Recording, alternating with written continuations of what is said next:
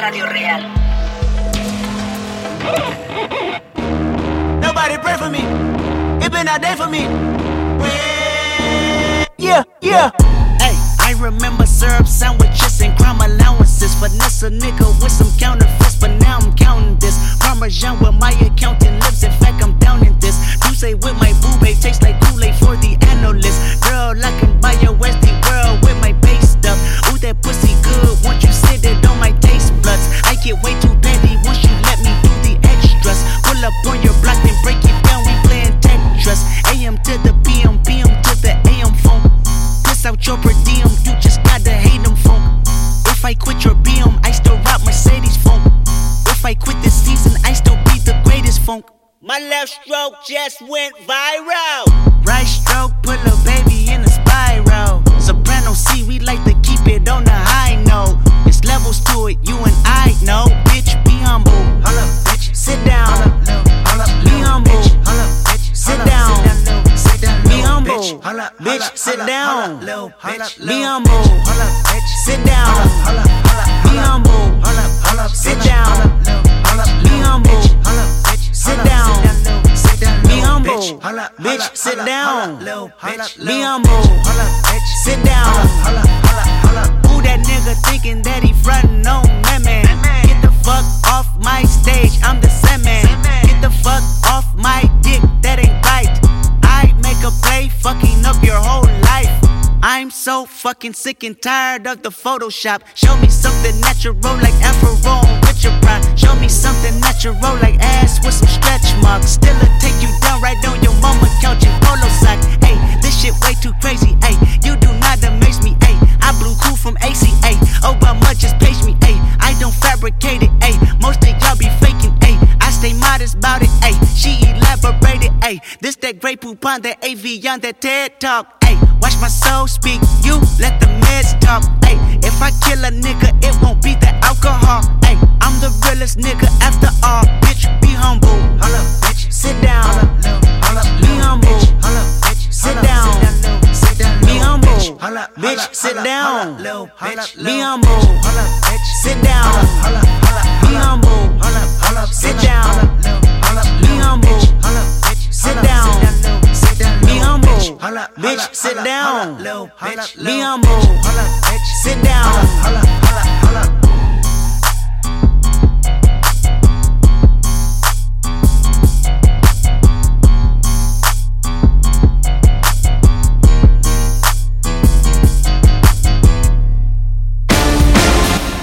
Esto es real. Eso fue Humble eh, de eh, Kendrick Lamar que anunció ya su regreso. El último disco de Kendrick Lamar eh, fue en el 2017, el Damn de 2017. De hecho, lo vimos con ese show en, ¿en dónde? En el Hello Fest del 2018. En el 2017, en el Hello Fest allá en Monterrey, Nuevo León, estuvo LCD Sound System. Y luego en el 2018 llevaron a Kendrick Lamar. presentó muy buen show, muy sencillo, sinceramente, pero muy buen show. Ahora viene lo nuevo, eh, se llamará Mr. Morale and the Big Steppers. eh, y se supone que llegará el próximo 13 de mayo, nomás para que lo tomen en consideración. Lo nuevo de eh, Kendrick Lamar, lo anunció ayer, fue la gran noticia, por decirlo de alguna manera. Bueno, esa y la presentación de Lord en el Radio City Music Hall allá en Nueva York, en donde pues le fue muy bien, le fue tan bien que hasta eh, hasta pudo coberear a la Rosalía.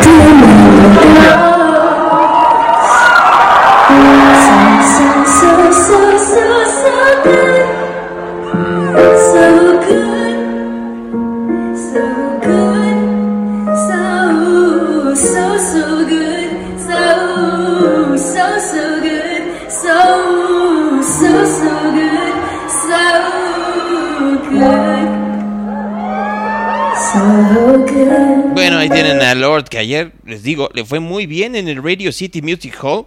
Muy, muy, muy, bien, ¿no? En, ya que estamos en estas noticias, el Wu-Tang Clan y Nas están haciendo un tour por los Estados Unidos, lo anunciaron hace unos minutos. Este, 25 ciudades y por los 25 años. ¡Wow!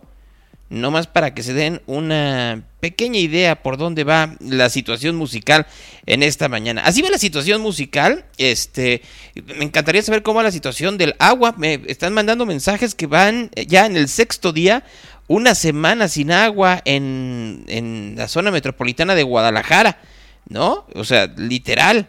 Este, admisión La Valenciana, tandean el agua diario por lo que no llega a la colonia por falta de presión. Me están diciendo aquí en Colonia, en Rancho Blanco también llevan seis días, tal cual. Este, eh, seis días sin agua en Bosques Boulevard en Guadalajara, ¿no? O sea, tal cual. ¿No? Así estamos comenzando. Si ustedes tienen también el problema de agua, pues sería importante saberlo. Tembló en Ciguatanejo, nomás para que lo tomen en consideración ustedes. No pasó de nada, ¿eh? con muy leve percepción en la Ciudad de México. Eh, el C5, según dice Claudia Sheinbaum, la magnitud no ameritó la eh, activación de la alerta sísmica. Entonces, pues tal cual, hay vecinos de la colonia El Tapatío, pues a ver, Marco, ¿por qué no entras y me lo dices, no? Porque pues obviamente ya el, problema del agua está creciendo de una forma importante en el área metropolitana de Guadalajara y la gente se está quejando, quejando en serio porque, pues, porque ya va para una semana después de esta falta de comunicación del CIAPA para decirle a la gente que iban a cerrar yo lo vuelvo a repetir, no hubo anuncios, no hubo desplegados. ¿Qué fue lo que falló? Porque a diferencia de años pasados en donde había molestias, en este hay un, una indignación colectiva ante la falta de previsión y ante, ante el retraso. Eh, hello, Sonia Tucker. It's a pleasure to see you. Eh, ahí está Sonia Tucker, que acaba de entrar. Eh, se encargó durante mucho tiempo de los, em, de los cursos, de los fellowships de CNN, este, con los cuales enseñaban a un montón de gente en el mundo cuál era el, el, método de trabajo y la manera en la cual era el news gathering allá en CNN. Así que buenos días, Sonia. good morning, Sonia. Este, Marco, a ver, platícame rápidamente, este, ¿qué es lo que está pasando en las calles de Guadalajara? Pues mira, Gonzalo, eh, buenos días. Eh, te cuento si quieres ahorita nada más lo de la carretera Chapala. Eh, justamente a la altura del Tapatío, los vecinos de la colonia del Tapatío y las colonias que están aledañas están empezando a hacer cierres a la circulación, sobre todo en dirección al aeropuerto, lo que está empezando a causar mucho congestionamiento justamente por la falta de agua en esta zona, pero sabemos que no solamente es en esta zona, Gonzalo. Así que todavía hay muchas colonias, por ejemplo, la colonia donde yo vivo, todavía no está cayendo agua, todavía no está subiendo, aunque sale poquita de la llave, digamos, de, la, de los jardines o de las cocheras, todavía no hay presión suficiente para que suba los tinacos. Te digo, yo afortunadamente no tengo problemas con el agua, no tengo ningún tipo de problemas, pero la verdad es que todos los vecinos sí está complicada la situación todavía, Gonzalo bueno, tú no has tenido problemas, pero hay un montón de gente que efectivamente se, eh, se, está quejando, ¿no? Hay una queja, ¿no? Hay un chorro pequeño de agua, categóricamente tuvimos abierta la llave todo el día para llenar algunos botes, están diciendo por aquí. Tenemos desde el 30 de marzo sin agua, o sea, estamos hablando de muchísimo tiempo más. En Residencial Victoria hay agua, pero falta presión, ¿no? Eh, agua sin presión, así que tenemos que acarrearla, ¿no? O sea, y así se está convirtiendo en algo recurrente. No hay nada peor que eso, ¿eh? Y, y ahorita hablemos del agua en el caso de, en el caso específico de, la península de Yucatán, pero por lo pronto, Nuevo León está sin agua desde hace tiempo. Y ahora Jalisco, pero por motivos distintos, ¿no? Pero por lo pronto el CIAPA parece que falló en su comunicación y yo te vuelvo a preguntar lo mismo que pregunté el día de ayer, Marco. ¿Fue un error del CIAPA, un error de los medios o de ambos? Yo creo que de ambos, Gonzalo. ¿eh? Este, yo me voy por, la, por el que son de los ambos. Sí hubo comunicados en la página. Es cierto que no toda la gente tiene acceso a Internet. Sí hubo comunicados en televisión, pero comunicados muy, eh, como decía Juan Pablo, muy ligeros. La verdad es que nunca mencionaron las colonias. Y ojo, había colonias que ya carecían de agua o que empezaron sus cortes no la fecha que se señaló, sino como desde unos tres o cuatro días antes para acabarla de rematar, pues. Y lo peor, en algunos lados, Gonzalo, ya estaba cayendo en los donde, iban a cerrarla, vamos a decirlo, donde se iba a cerrar, donde iba a hacer falta, el agua ya no era de calidad, eh, y era muy deficiente, y en algunos lados inclusive se reporta que donde empieza a caer hoy en día es, está cayendo prácticamente como si fuera agua de tamarindo, eh, por decirlo menos. Yo vivo cerca, yo vivo en Jardines del Sur, que es muy cerca de Residencial Victoria, donde te comentaron, y efectivamente toda la zona generalmente no tenía afectaciones porque hay pozos muy cercanos. Sin embargo, aunque ya hay agua, como te reitero, en algunos lados no alcanza a subir a los tinacos y la gente la está teniendo todos que acarrear eh, el agua así que desde, las cocheras para inclusive para el baño, para lavar los trates y para bañarse sus Gonzalo. Así que complicada la situación. Y sí, creo que es una, o sea, un poco muy deficiente del parte del CIAPA, pero creo que también los medios eh, les faltó mucha difusión al tema, Gonzalo, en mi particular punto de vista. Guanajuato sufre algunas zonas, pero Guanajuato no es algo que se haya convertido en un problema creado por el propio gobierno. Dijeron que las serían afectadas las de surtir el lago de Chapala. No tengo idea de dónde saca el agua en mi colonia. Pues tienen toda la razón, ¿no? Este, entonces traen un desmadre en el CIAPA, están diciendo eh, por aquí. Este, ayer en Urbi, lo mandaron en Tonalá, volvieron a quitar por la noche. Este, o sea, sí está complicada la cosa, Marco. Sí, en Urbi yo tengo eh, una finca, este, ahí vive mi, hermana, este, afortunadamente está, de vacaciones, está en la playa, pero eh, los demás vecinos sí nos reportaron, estoy, estoy en chat vecinales ahí de Urbi, y justamente ayer nuevamente había empezado a caer agua y los volvieron a quitar todo el agua y es una colonia enorme, entonces sí está complicadísima la situación para muchas familias que la están pasando muy mal ahorita, y no solo por el calor que está haciendo Gonzalo, sino que además es, tú sabes que es necesario y indispensable para todo el agua, porque aparte las pipas, Gonzalo, están muy escasas y tengo entendido también que eh, subieron mucho los costos de las pipas en todo, de agua. Entonces, eh, mucha gente lo que está haciendo es rellenar garrafones en estos lugares donde lo rellenas de modo más barato, más económico, y con eso están, están librando la, provisionalmente. Bueno, pues nada más para que vean cómo está. En Colonia Nueva Santa María eh, tienen agua desde el domingo en la noche, pero que no tiene presión y huele a cloro, ¿no? O sea, nomás para que se den una pequeña idea de que en todos lados estamos con, eh, con, dificultades en cuanto a el tandeo, en cuanto a la presión y en cuanto al suministro de agua allá en el área metropolitana de Guadalajara. Este, y yo lo vuelvo a decir, tan fácil que es controlar este tipo de crisis, ¿no? Y que, y que se vuelven crisis a partir del error de comunicación. Sí, mira, pregunta que dónde está la colonia Urbi. Urbi está en Tonalá, es eh, Urbi Quintas o Villa Montecarlo, eh, pero sí, efectivamente, le, también está afectando la situación. Bueno, pues nada más para que vean, ¿no? O sea, en Tonalá está sucediendo eso, pero pues no solo es en Tonalá, sino que es en muchas otras partes de eh, Guadalajara. Nomás Ciapa no manda pipas, hay que pagar de 1.200 a 1.500 por pipa. Bueno, pues este otro muestra más de la incapacidad, ¿no? O sea, sí está triste, o sea, tal cual. Y mira, Gonzalo, hay operativos, estaba viendo que en redes sociales que operativos del Ayuntamiento de Gobierno Municipal de Tlajomulco, donde inclusive están haciendo operativos para evitar que la gente que sí tiene agua pueda utilizarla, lo utilice con fines recreativos. Mucha gente estaba poniendo sus alberquitas para los niños y todo esto, y pues multas también, eh, multas importantes para quienes estaban desperdiciando el líquido en esto, ¿no? Sus alberquitas, me da mucha risa como lo dices. Gracias, Marco. Pues más adelante regreso contigo, ¿te parece? Claro. Claro que sí, Gonzalo. Saludos. Hasta luego. Gracias, gracias. Buenos días. Bueno, pues ahí está los problemas que se dan efectivamente en estos tiempos y que pues pareciera que no hay gobierno que pueda ayudar. O sea, literal de la mano de Dios dejado está no solo el, la ciudadanía, la sociedad, sino pareciera que efectivamente también dejados de la mano del gobierno. ¿no? Nomás que hay un, es obvio que el agua va a salir con, contaminada, por lo menos va a salir mal, pues por los servicios de reparación y mantenimiento que hubo en los últimos días. Entonces, eh, pues, paciencia con eso, ¿no? Vamos a empezar. Quisiera empezar el día de hoy. Déjenme ver si puedo recuperar. Eh, para que vean ustedes, cada vez que preguntan por qué uno no va a las mañaneras, pues porque ya se los he dicho, los reporteros que están yendo a las mañaneras, la gran mayoría de ellos son reporteros a modo, son periodistas que no son, ahora que estaba Sonia Tucker por aquí, este, eh, no, no le voy a preguntar ni a Claudio de Angelis ni a Franje. ¿Por qué no les preguntas tú, Alfonso? Pues trabajaste con ellos. ¿Para qué me preguntas a mí? O sea, ¿yo por qué voy a preguntarles a gente que, si no te has dado cuenta, no tengo comunicación con ellos desde hace tiempo? Y creo que queda muy claro también por qué. Este, mm, pero estaba en otra cosa. Y estaba en qué tipo de periodistas van a la mañanera. ¿Cómo los vamos a conseguir? Cómo deben de trabajar las unidades médicas. Bueno, ahí está el presidente López Obrador anunciando que, pues, según esto, o por lo menos eso dicen, la pandemia se acabó. Bueno, no se acabó como tal, ¿verdad? Pero ya esta fecha dio. Porque, pues en esta mañana, Hugo López Gatel este, dio a conocer que, pues la verdad es que ya vamos muy, muy para abajo. Tres meses eh, han transcurrido de descenso en el número de casos, en el número de hospitalizaciones y en el número de defunciones.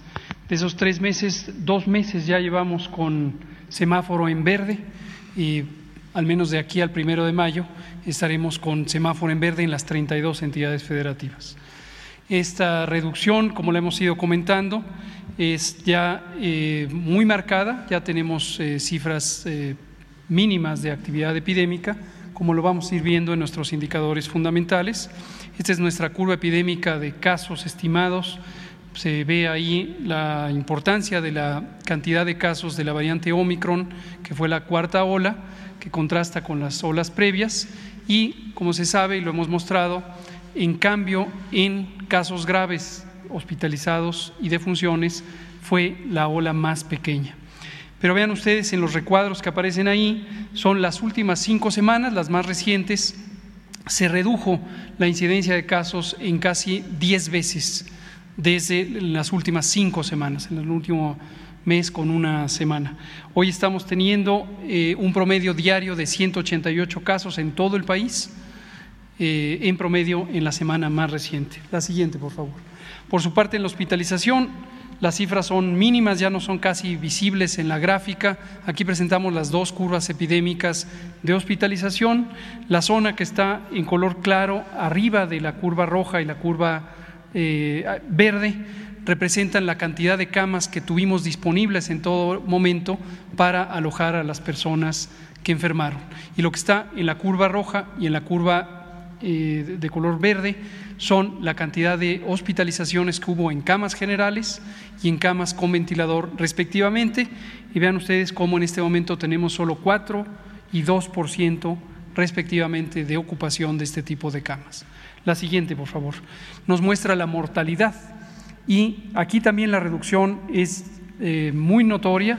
En las últimas cinco semanas se redujo prácticamente 10 veces la cantidad de defunciones y en este momento tenemos solo cuatro defunciones diarias promedio por COVID-19 en todo el país.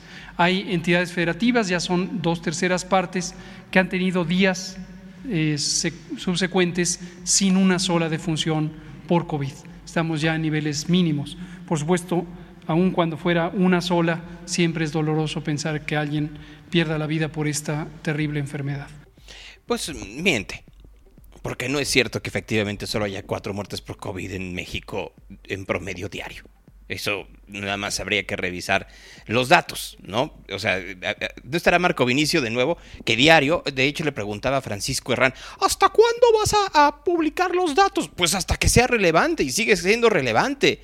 O sea, miren, el día de ayer, una juez en Florida decidió eh, declarar como ilegal el, el mandato de utilización de mascarillas en las aerolíneas y en el transporte público. Y el gobierno de Joe Biden dijo, está bien, ya, quítenlo, que ya no se utilice. Ayer decía eh, en un comunicado Delta Airlines que qué bueno que se daba este paso en donde se convertía el COVID en una gripe estacional. ¡Ah, caray! Yo no sabía que era una estación tan larga que había durado dos años. Nomás para que se den una pequeña idea. Es lo que decía Delta y American Airlines mandó un mensaje en donde anunciaba que a partir del día de ayer, de ayer, ya los vuelos domésticos no era eh, obligatorio el uso de cubrebocas, podías usarlo tú de manera, de manera opcional. ¿Cierto? Es muy cierto que hoy en día es mucho más sencillo eh, la utilización de cubrebocas o no, porque los niveles han bajado a nivel mundial. Hay excepciones, como es el caso de Shanghái, en donde viven en un confinamiento obligatorio por el gobierno chino a partir de dos razones. Uno, la utilización de la vacuna Sinovac, que, eh, que no fue nada, eh, absolutamente nada eficiente en contra de la variante Omicron. Y dos, que hubo un montón de población que debido a los confinamientos obligatorios que se impusieron en China desde hace dos años decidieron no vacunarse y parecía que con eso era más que suficiente hasta que llegó Omicron y la variante BA2, que es la que está azotando en este momento a Shanghái, que es mucho más contagiosa. Y bueno, además de la BA2, ahora ya estamos también en la BA212. No es broma, es en serio. En Nueva York ahora existe la variante BA212 y hay la BA212B, que se supone que son un 25% más transmisibles. ¿Qué sucede? Que hay mucha gente que está vacunada en Nueva York, entonces les da efectivamente con una gripa y en los casos que eh, pueden tener alguna comorbilidad o tener más riesgo, Pfizer y el gobierno de los Estados Unidos están insistiendo en que se tome esta, este medicamento llamado Paloxivid, eh, que sería un medicamento oral. Además, la semana pasada, el gobierno de los Estados Unidos autorizó una nueva prueba que da eh, un 91% de eficacia para saber si tienes COVID, nada más exhalando en una bolsita. Sí, así como alcoholímetro, tal cual.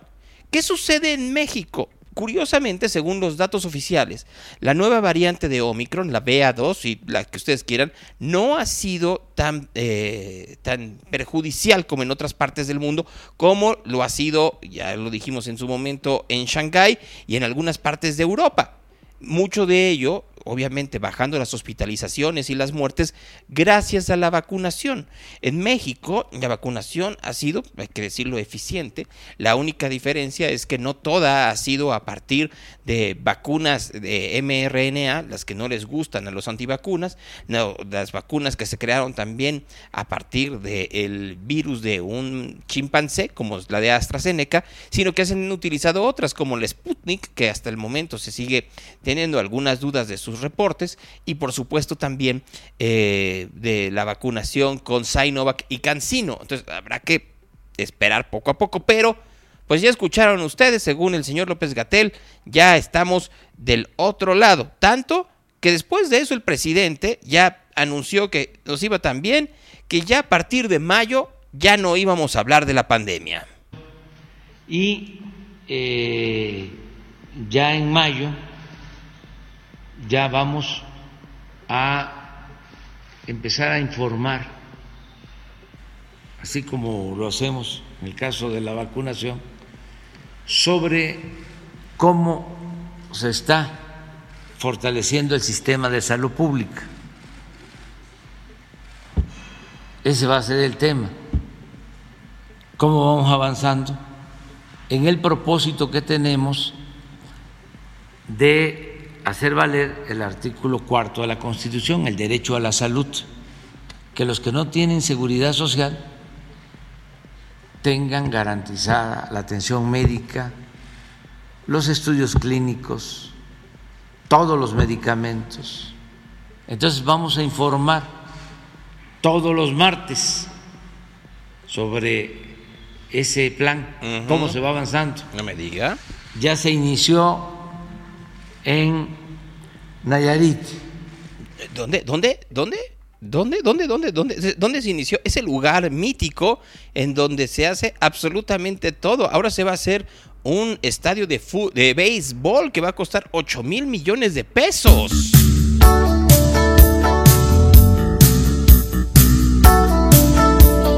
Alguien quiere ir a macanear sin problema.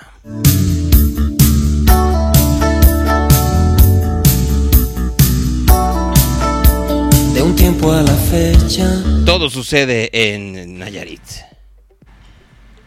Que es eh, el modelo que estamos aplicando de federalización de la salud.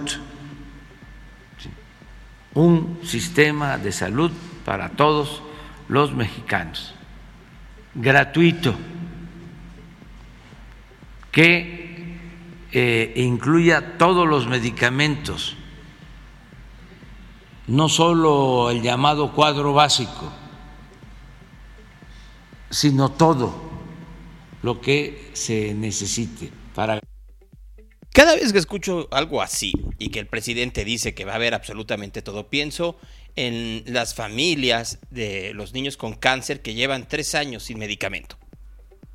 No solo niños con cáncer, pienso en los enfermos de VIH que llevan meses sin medicamento No solo en las familias de niños con cáncer o en los enfermos de VIH, sino pienso en la gente que tiene diabetes y que tiene también tiempo sin poder, poder llevar un proceso normal para poder controlar esa enfermedad. Y así me puedo seguir. IMSS Bienestar. No pierdan de vista eso.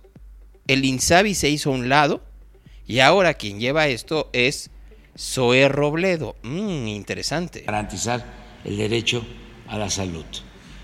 Entonces, los martes, en mayo, vamos a ir informando para ir aclarando también dudas. Ya hemos dicho varias veces, pero lo vamos a seguir repitiendo porque nuestros adversarios tienen, entre otras cosas, pues eh, la tarea de distorsionar, de confundir, de desinformar. Es que no se trata de eso. A ver, hoy en la mañana decía la siguiente reflexión. ¿En qué momento comenzó a decepcionarme este gobierno? ¿Fue con la mm, con el rechazo al nuevo aeropuerto? No, no. ¿Fue con la construcción de dos bocas? No. ¿Fue con las conferencias de prensa? No. ¿Fue con, eh, ¿Fue con el huachicoleo y la falta de gasolina? No, todavía ahí podía entenderse. ¿Fue con Tlahuelilpan? Ahí podría comenzar a haber un problema. ¿no? Este fue con eh, fue con el, la primera parte del tren Maya, fue con eh, la negociación que hizo Marcelo Ebrard con Donald Trump para eh, que no se pusieran aranceles y al contrario se, se dejara o se pusiera un escudo humano de la Guardia Nacional en, el, en la frontera de México con Guatemala y Belice. No, fue con la negociación de la Guardia Nacional. Mm, ¿En qué momento esto dejó de ser lo que tenía que ser? Yo creo que con la salud y la pandemia. Cuando en el 2020 comenzó con las eh, conferencias y efectivamente empezaba a, surgir López Gatel, primero para explicar el INSABI, ¿no? Con la liberación de Ovidio, por supuesto, eso fue muy importante.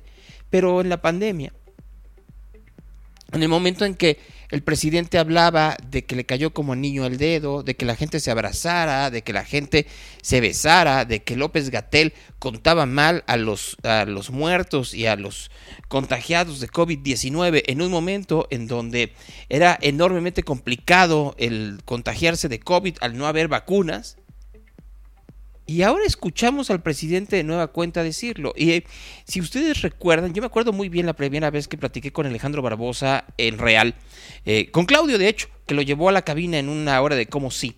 Y ahí mismo eh, lo, que, lo, que decía específicamente es que el gobierno no les ayudaba en nada. Y Claudio era muy insistente en el ataque a López Obrador y yo trataba de, de matizarlo porque no se trataba de eso y no se trata de atacar al presidente, pero sí de cuestionar las malas acciones.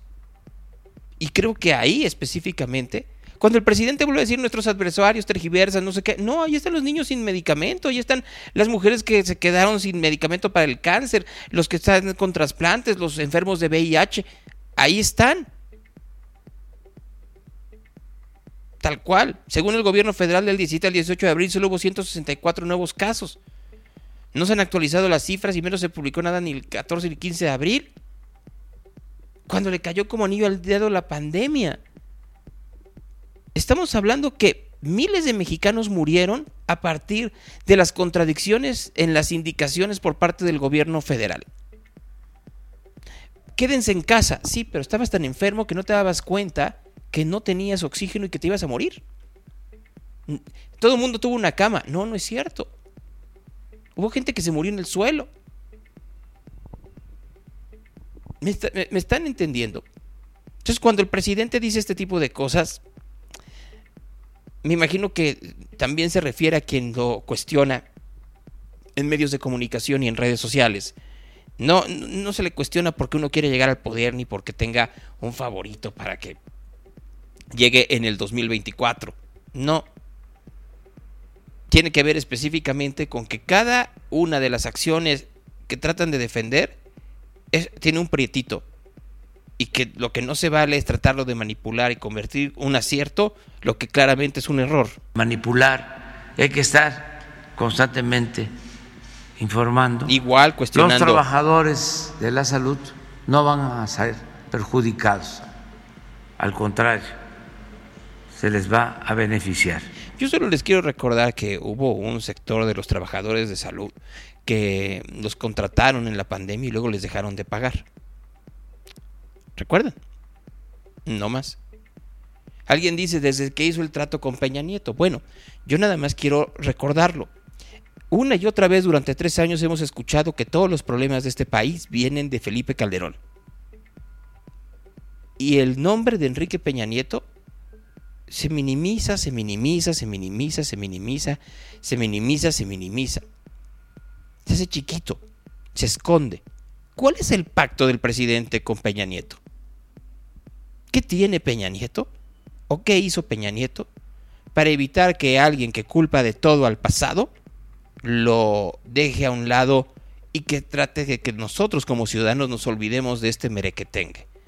Podría ser, nada más se los pongo en consideración, este, que en este caso también estemos esperando que el señor Peña nos haya dejado el regalito de López Obrador a partir de que no solo no se metió en la elección, sino que fue te dejo ganar y no me meto y ataco a Naya a cambio de impunidad? Nada más piénsenlo por un momento. Y antes de ir con eh, eh, cualquier cosa, quería mostrarles algo. participativo con varios funcionarios. Miren, la que está hablando es la reportera del Canal 44. Es reportera de la televisora de la Universidad de Guadalajara. Entre otras cosas, pues eh, la tarea confundir de desin- No, eso ya lo, Salud. escu- ya lo escuchamos, señor López de Obrador. que se insiste en construir. ¿Por qué traigo todo esto a colación? Porque si algo pasa aquí, porque la fractura ya va hacia arriba, un poco más atrás, señora. los fines de semana. Disculpen ustedes, pero pues, Rico. obviamente se tiene que buscar el momento. ¿Dónde quiero, faltan los medicamentos? Quiero dejarles exactamente la declaración eh, completa. por parte del organismo Cuenca Lerma Santiago Pacífico, nos tenemos aquí el documento, todo lo tenemos documentado, todo lo que le voy a comentar esta mañana ya lo tenemos aquí. Entonces nos comenta que no tiene ningún título de concesión para la explotación, uso o aprovechamiento de los cauces, vasos de la zona federal, eh, en fin, no tiene ningún permiso esa hidroeléctrica. Eh, la gente se organizó, los ambientalistas, se consiguieron 850 mil firmas a través de la plataforma change.org. ¿Pero para qué? Para resultar que esta hidroeléctrica que impactó, que fue a dinamitar, no cuenta con ningún permiso. Tienen documentos apócrifos y tenemos aquí ya esta hoja. Pero además de los ríos de los Orcones, que le comento que esta hidroeléctrica no cuenta con ningún permiso, también se detectaron irregularidades en Semarnat, Jalisco. Incluso este pasado fin de semana, Semana Santa, hubo permisos, se llenaron las playas de venta de cervezas, de, broncolín, de brincolines, de un desorden en las playas. Llegaron las autoridades municipales, reglamentos, a ver qué pasaba y tenemos copia de esos documentos apócrifos firmados por Sergio Hernández, quien fue delegado en 2018 en Jalisco. Él ya no está ahí y siguen circulando documentos apócrifos y se requiere de una investigación eh, bastante fuerte para detectar a más gente que esa era su forma de vida y no lo puede dejar y siguen eh, afectando a Puerto Vallarta. Por otro lado, también con la Gaceta Ecológica están aquí edificios que piden autorizaciones para 10, 12 o 13 pisos, pero en la realidad, presidente, se están anunciando de 30 pisos. Algunos no tienen estudios de impacto ambiental y detectamos uno en particular en una plaza que pertenece a algunas personas de otras administraciones federales, que ya le vamos a tener también la información, porque luego se quejan de que ya no tienen sus pensiones, pero aquí van a salir a relucir muchas cosas. Entonces, volviendo al tema y a todas las irregularidades, aquí está también, estuvo la Senapred, nos dio el dictamen del deslave, del derrumbe, se acuerda que venimos a dar cuenta. Aquí están ya todos los dictámenes. No es zona de riesgo, es de alto riesgo. No se permite ninguna construcción ahí, pero ¿sabe qué? Señora, pregunte. Amparos, gente que se insiste en construir. ¿Por qué traigo todo esto a colación? Sí, por porque si algo pasa aquí, porque la fractura ya va hacia arriba, va a haber nombres y apellidos de quienes dieron licencias y se aferran a seguir construyendo. ¿Y por qué no los da de una vez? Aprovecho que está aquí el canciller, que está el secretario Marcelo Ebrard, porque varios eh, comunidades estadounidenses y canadienses han visto afectados eh, su patrimonio, sus intereses derivados de la corrupción que ha habido en Puerto Vallarta, en Jalisco, con el cártel inmobiliario. Nos gustaría, si el presidente así lo instruye, que pudieran tener una reunión con toda esa comunidad para que le expresen. Hay muchos eh, ciudadanos canadienses, estadounidenses, que decidieron invertir en Vallarta, pasar sus días eh, de la tercera edad ahí Pregunte, señora. y de pronto, como el edificio Orchid, que está en un juzgado de distrito, creo que pasa a la Suprema Corte, hizo muchos daños a viviendas, en especial a una. La gente está evacuada, tanto en Serena, en el desarrollo Serena, como en Orchid, Señora, que causaron pregunte. daños a estructuras, presidente. Y no puede ser que esta voracidad, que esta corrupción, que el estar con documentos falsos esté afectando a Puerto Vallarta. Esperamos que el presidente municipal eh, firme.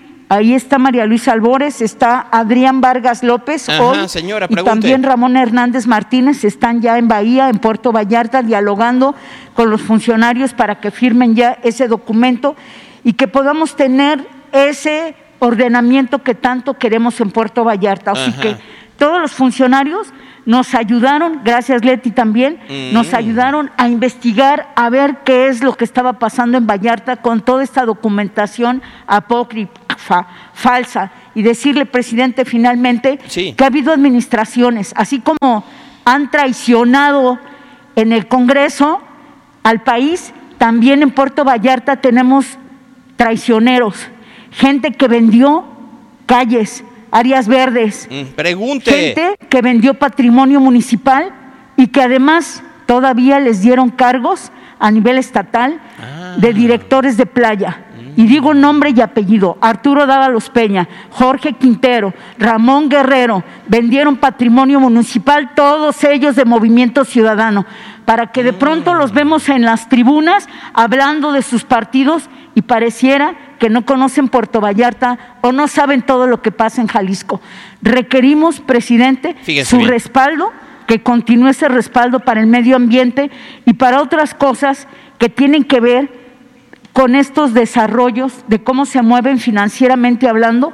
Ya traemos toda la información, ya traemos Ajá, quiénes ajá. están ahí. Ajá. Necesitamos su respaldo, su protección, eh, tener una entrevista con el secretario de Gobernación, eh, aquí con el secretario de Ahí Relaciones Exteriores, Marcelo ahí está el Ebrard, punto. y finalmente hasta con Pablo Gómez. Muy bien. La señora Este, no preguntó nada.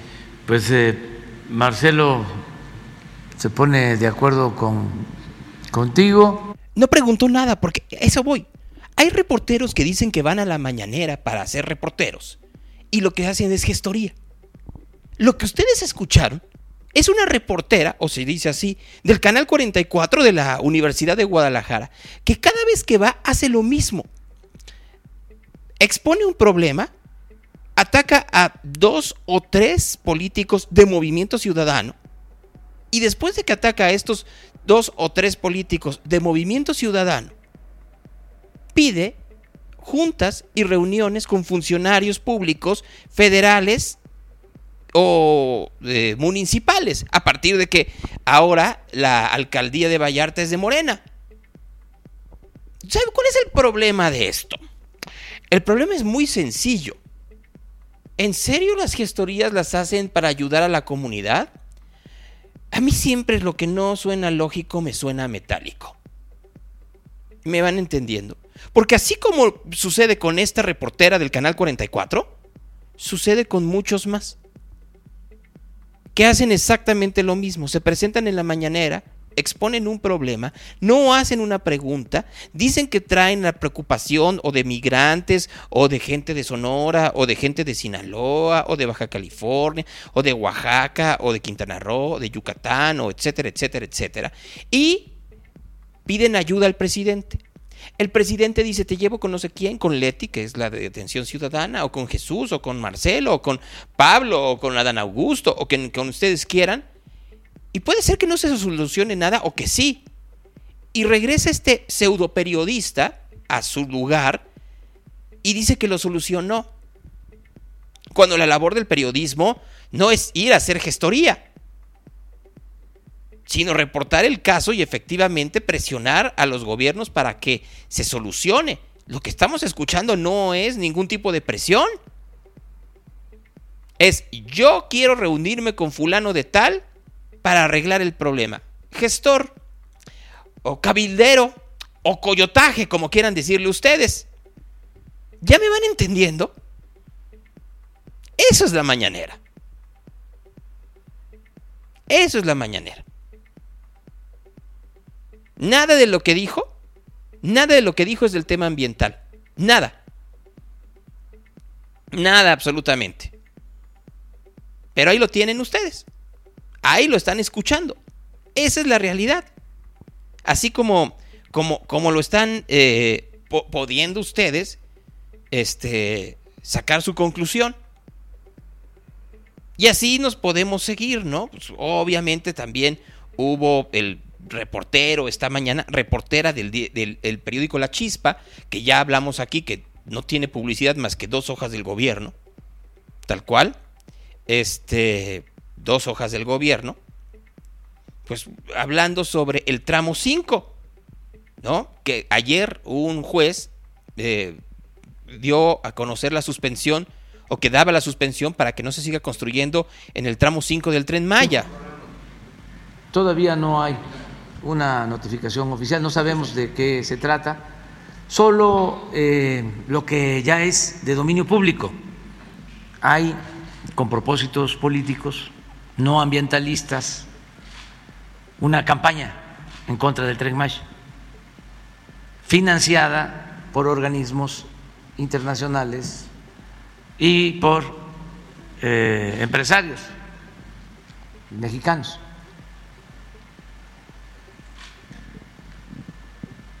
y están utilizando a pseudoambientalistas.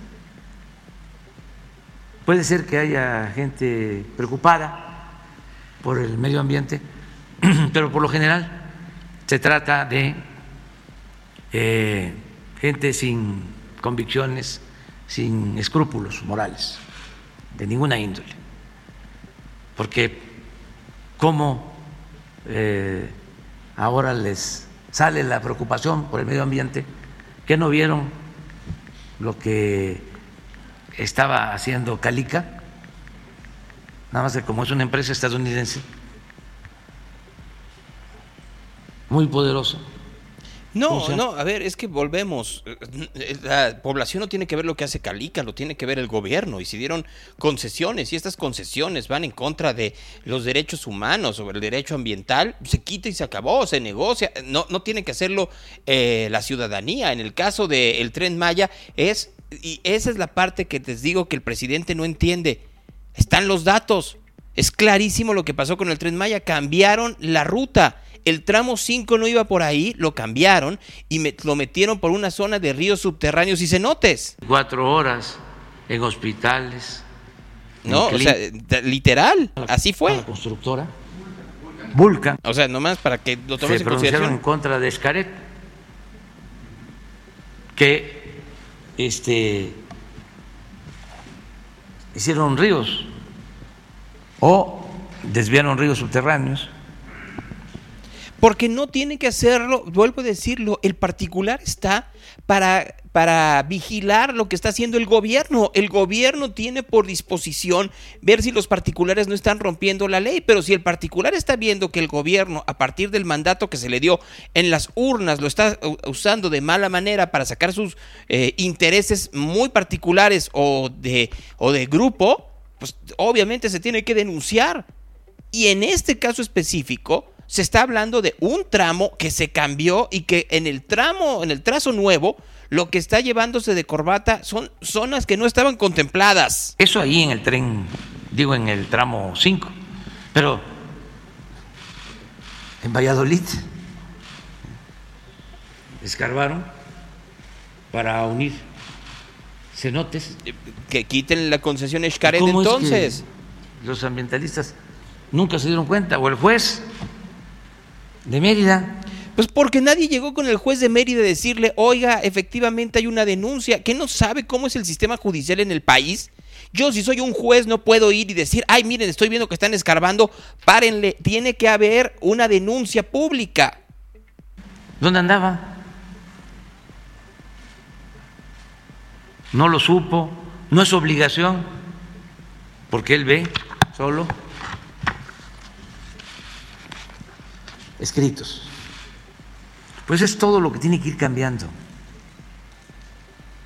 Porque un juez lo que tiene que procurar es la justicia.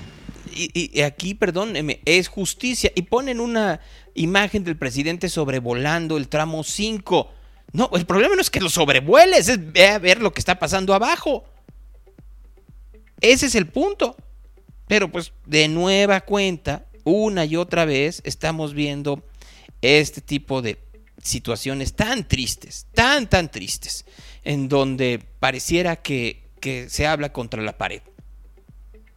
Y, es, y el problema es que los periodistas que están alrededor no hay una contrarréplica. ¿Ustedes creen que la de la, chispa le va a decir algo al gobierno? No, pues está ahí ve monigote como el señor Molécula, bueno, el señor Pozos, como el del diario Basta, ¿no? Nada más vean ustedes al señor Oscar Cantón el pasado fin de semana cómo despotricaba en contra del PRI y del PAN cuando se supone que su familia es dueña de un medio de comunicación que debería ser imparcial, pues claro que no. Y sobre la del Canal 44, pues yo no sé si realmente yo no creo que Gabriel Torres, el director de medios de la Universidad de Guadalajara, pues mande a su reportera ni siquiera que escuche lo que pasa en la mañanera. Yo no estoy convencido de que nadie quisiera que pasen este tipo de vergüenzas. Y sé que hay un apoyo de Grey por parte de todos los reporteros de, UDG y de Canal 44 unos a otros, pero pues yo si fuera ellos les diría, oye, pues bájale un poco a esta gestoría que ya es muy evidente, muy, muy evidente.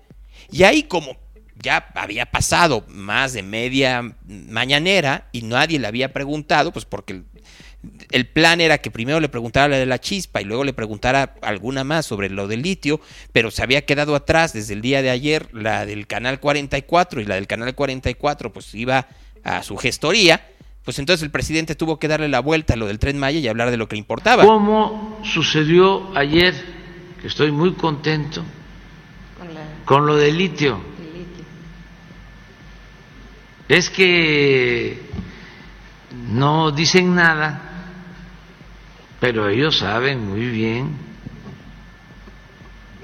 lo que significa el litio.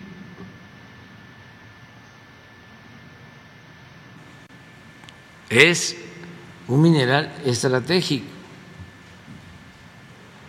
Y que sí va a requerir, porque estuve este, leyendo comentarios, de que para qué vamos a tener el litio si nos va a faltar la tecnología, sí, pero ahí vamos a ir eh, desarrollando la tecnología. O se adquiere pero el litio es nuestro. Desde, desde 1917. Es un poco lo que sucedió cuando la expropiación petrolera. No, no es lo mismo. Nos condenaron las empresas extranjeras diciendo de que no íbamos a poder sacar adelante la industria petrolera. que- Solo que hay un, un matiz, y más vale ponerlo porque luego se nos olvidan este tipo de cosas.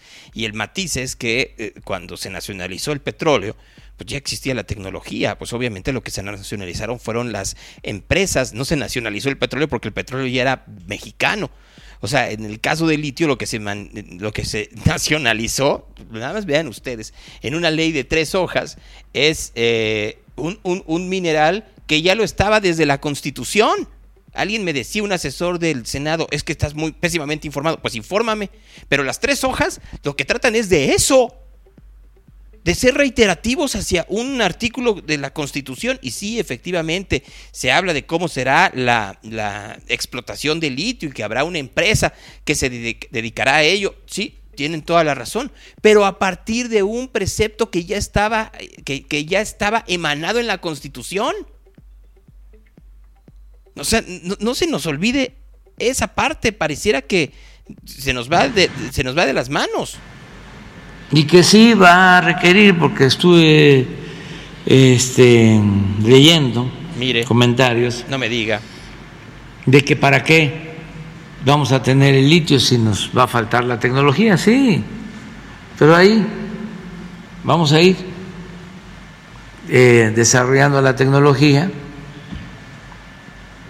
o se adquiere, pero el litio es nuestro. Siempre lo fue. Es un poco lo que sucedió cuando la expropiación petrolera. Nos condenaron las empresas extranjeras Ajá. diciendo de que no íbamos a poder sacar adelante la industria petrolera, y que los íbamos a ir a buscar porque no íbamos a tener la tecnología. Y los trabajadores petroleros, los técnicos petroleros mexicanos sacaron adelante a Pemex. Sí, pero Entonces fue eh, una muy buena decisión la del día de ayer. Este, a ver si no le jalan las orejas eh, a los que no hicieron su trabajo completo porque pensaron que este, bloqueando la reforma constitucional, ya, con eso. Estaba resuelto. no, es que no, no, no estaba en discusión eso. No estaba en discusión eso que está diciendo el presidente. O sea, eh, eh, la, la- la- con- la, eh, reforma constitucional eh, eh, de la reforma, la ley energética, iba más allá del litio. Hablaba de cuánto y bajo qué condiciones iba a participar la iniciativa privada en la generación de electricidad, la manera en la cual se, iba a convertir otra vez la CFE en un monopolio, casi monopolio, aunque digan que no. Ahora quiere dorar la píldora. No, no es así. La reforma constitucional, ya, con eso. Estaba resuelto. No, no, no, no. Me doy cuenta de que están molestos por la actitud del periódico Reforma. Ya, ya, ya, ya es suficiente. Pero sí, efectivamente, ayer se votó en, la Cámara de, de- en la Cámara de Diputados, se votó la primera parte, ¿no? De, de, de esto, ¿no? Este, y hay que decirlo, pues estuvieron muy contentos, muy, muy contentos estuvieron los eh, diputados el día de ayer. Aprueba ley minera de AMLO. AMLO califica de traición a la patria. O sea, literal, votaron la ley eh, de, de litio en fast track, falta que, el se- falta que pase el Senado. Y los diputados de oposición se salieron, que porque no les había dado tiempo de leerla y estudiarla. Siendo honestos, no es la mejor opción, porque efectivamente dentro de las discusiones del Parlamento abierto se habló de litio una y otra y otra y otra vez. ¿No? Sí se habló. Que la, que la iniciativa llegó el, el domingo, ¿cierto? Llegó el domingo. Son tres hojas. ¿No pudieron leerla? Tres hojas. No había más. Y lo mismo va a pasar en el Senado. Cada quien.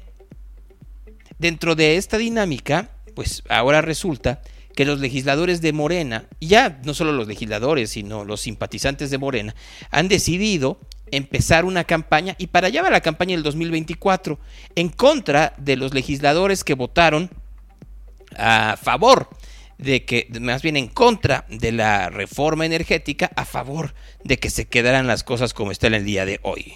Fundamental que la ciudadanía conozca las decisiones públicas. Y vamos a continuar en asambleas en todo el país, vamos a informar sobre lo que votaron en contra nuevamente. Y vamos a informar también sobre la reforma que hoy se discute para nacionalizar el litio. Y vamos a informar quiénes fueron quienes votaron eh, en contra de los intereses de la nación, en contra de la Comisión Federal de Electricidad, en contra de tarifas justas para la ciudadanía, en contra de los intereses nacionales. Y en ese sentido, pues, eh, tenemos, creo que aquí está, tenemos estos carteles que eh, la propia ciudadanía, el propio, los propios organizaciones nos han pedido, nos dicen, bueno, infórmenos quiénes son los traidores. Sabemos que son gente del PRI, del PAN, del PRD, de Movimiento Ciudadano, pero como yo sé en mi estado o en mi distrito quiénes son, pues estos carteles saldrán en las próximas horas, eh, se los daremos a las personas que nos han estado preguntando y como vivimos un momento muy politizado, sabemos que en todos lados, no solo en redes sociales, sino también en las plazas públicas se pondrán muros de la ignominia, se pondrán tendederos para que se conozca qué se votó y quiénes votaron en contra. Ahí está Citlali Hernández, que a propósito regresa al Senado para la discusión de, eh, de la ley, bueno, de esta ley minera, en donde se nacionaliza una vez más el litio, este, y pues los van a poner para que la gente los vea.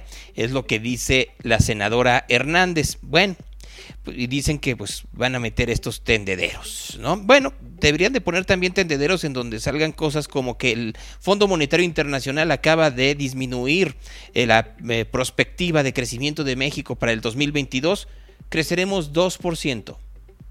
2%.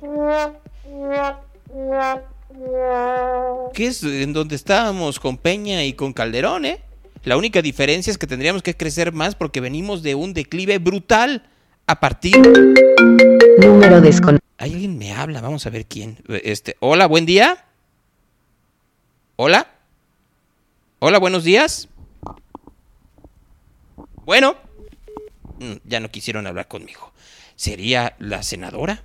¿O quién habría hablado que no quiso, que no quiso comunicarse? Pero bueno, les estaba diciendo venimos de un declive enorme y entonces ahora pues pasan este tipo de cosas, ¿no? En fin, la caravana migrante habló también sobre ello Marcelo Ebrard en esta mañana. Dice el canciller que serán eh, se aplicarán las disposiciones para resolver eh, pues, el problema en donde vienen migrantes. Ahora ya vienen hasta desde, desde Colombia. Uy, en fin. No hay dinero, pero este, la economía está caída, pero si hay dinero para hacer dinero del presupuesto público que se le da a los partidos políticos para hacer estos carteles. No hay para nada, pero para eso sí. Ay. Ay. Bueno, hoy se discutirá, bueno, en estos días se discutirá la ley minera en donde se nacionaliza una vez más el litio en México. Les digo que estamos que estamos Ay, siempre que siendo. Conversaciones. Antes de ir a la entrevista del día de hoy, para tratar de cambiarle un poco, les tengo, este, pues les tengo paz. Paz convertida en béisbol con mi amigo Pliego, la polvorita Villarreal. Siempre, siempre he querido el muscle car.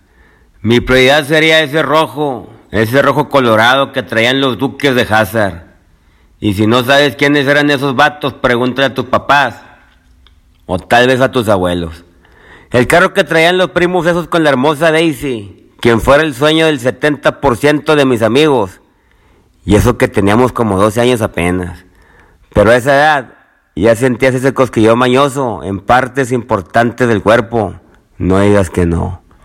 Ese muscle car que tanto añoro es un Dodge Charger 1969. No, hombre. Con ese carro, ¿qué no haría yo? Pero hay de carros viejos a carros viejos.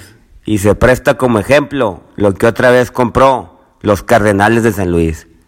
Nada más y nada menos que al veterano Albert Pujols, que regresó a donde su carrera comenzó en 2001 y está demostrando que todavía trae harto gas en el tanque, una bola de disco en el retrovisor. Le está pisando el pedal hasta que las llantas se despedacen. El tío Albert ya pegó dos hombrones y busca más en la temporada. Ya suman su carrera 681 y le está pisando las enaguas al Alex Rodríguez que tiene 696 en la mochila. Pero acuérdense, Barry Bonds es el máximo rey con 762 en su carrera. Y qué raro, estos dos últimos les gustaba la inyección esa con jugo, pero esa es otra historia. Y al que le dediqué mucha mención la vez pasada fue al Freddie Freeman, que había llegado a los Dodgers con gran expectativa y no sé qué cuánto. Y la verdad, el primer juego de la temporada es muy importante, pero el primer juego en casa es especial. Freeman demostró al fanático azul que llegó para quedarse y dar lo mejor de sí. Él llegó a su casa a darlo todo y en su primer turno y primer pichada pegó un hit rompiendo el diamante en dos.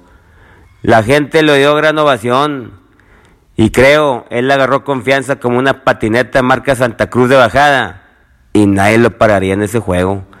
El siguiente hit que pegó fue una extra base a la banda contraria. Fue un doble.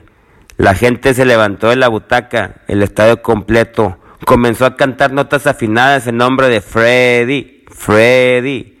El pelotero se quitó el casco, se golpeó el pecho y le dijo gracias. Pero ayer, contra su ex equipo, los Bravos de Atlanta, pegó su primer home run de la temporada. Lo digo y lo vuelvo a repetir. Esta será tremenda temporada para los Dodgers, pero creo más para Freddie Freeman jugando en casa. Para el programa de mi compadre Gonzalo Oliveros, desde Monterrey, Nuevo León, atentamente, pliego la polvorita Villarreal, señores. Miren, nada más. Yo, lo único que les puedo decir es que cada vez que lo escucho es Miren, es un gran ser humano y es un extraordinario bajista, extraordinario. Pero ¿saben qué? Qué buen comentarista de béisboles. Los datos exactos, la manera en la cual liga la cultura popular con lo que está pasando en el diamante. O sea, vaya, que, que, que, que tiene un talento único. Bueno, no, tiene varios talentos. ¿No? Y, eso me da gusto, ¿no? Tener la confianza de alguien para que, eh, para que comparta su talento con nosotros aquí en Real. Sí lo agradezco. Porque qué gran tipo. Qué gran, gran, gran, gran tipo, ¿no? Eh, a ver ahorita cómo, cómo este, subimos esto para que lo escuchen más. Está en el podcast, por supuesto, pero es un gran, gran tipo y siempre da gusto cuando uno puede eh, ponerles aquí a que vean gente talentosa. Y hablando de ello... Conversaciones. Voy a ir rápidamente en este momento a platicar con mi amigo Yayo González. Como les decía, el día de ayer, eh, Paté de Foix eh, cumple 15 años, ¿no? Está cumpliendo 15 años en, en este, en, en, el mundo de la farándula, ¿no? En realidad, este, eh, eh, déjenme preguntarle aquí si es en, en, en cuál de las dos este va a ser la comunicación, si en la de Paté de Foix o en la o en la de Yayo González oficial para, para entrar, adentrarnos, ¿no? Y ahí platicar con él. Pero eh, tanta cosa que ha pasado en 15 años, en tres lustros, y me encantará saberlo con él, cómo lo, cómo lo considera, ¿no? O sea, hacia, hacia dónde va y, y, y cómo ha tenido esa evolución musical Yayo y Paté, ¿no?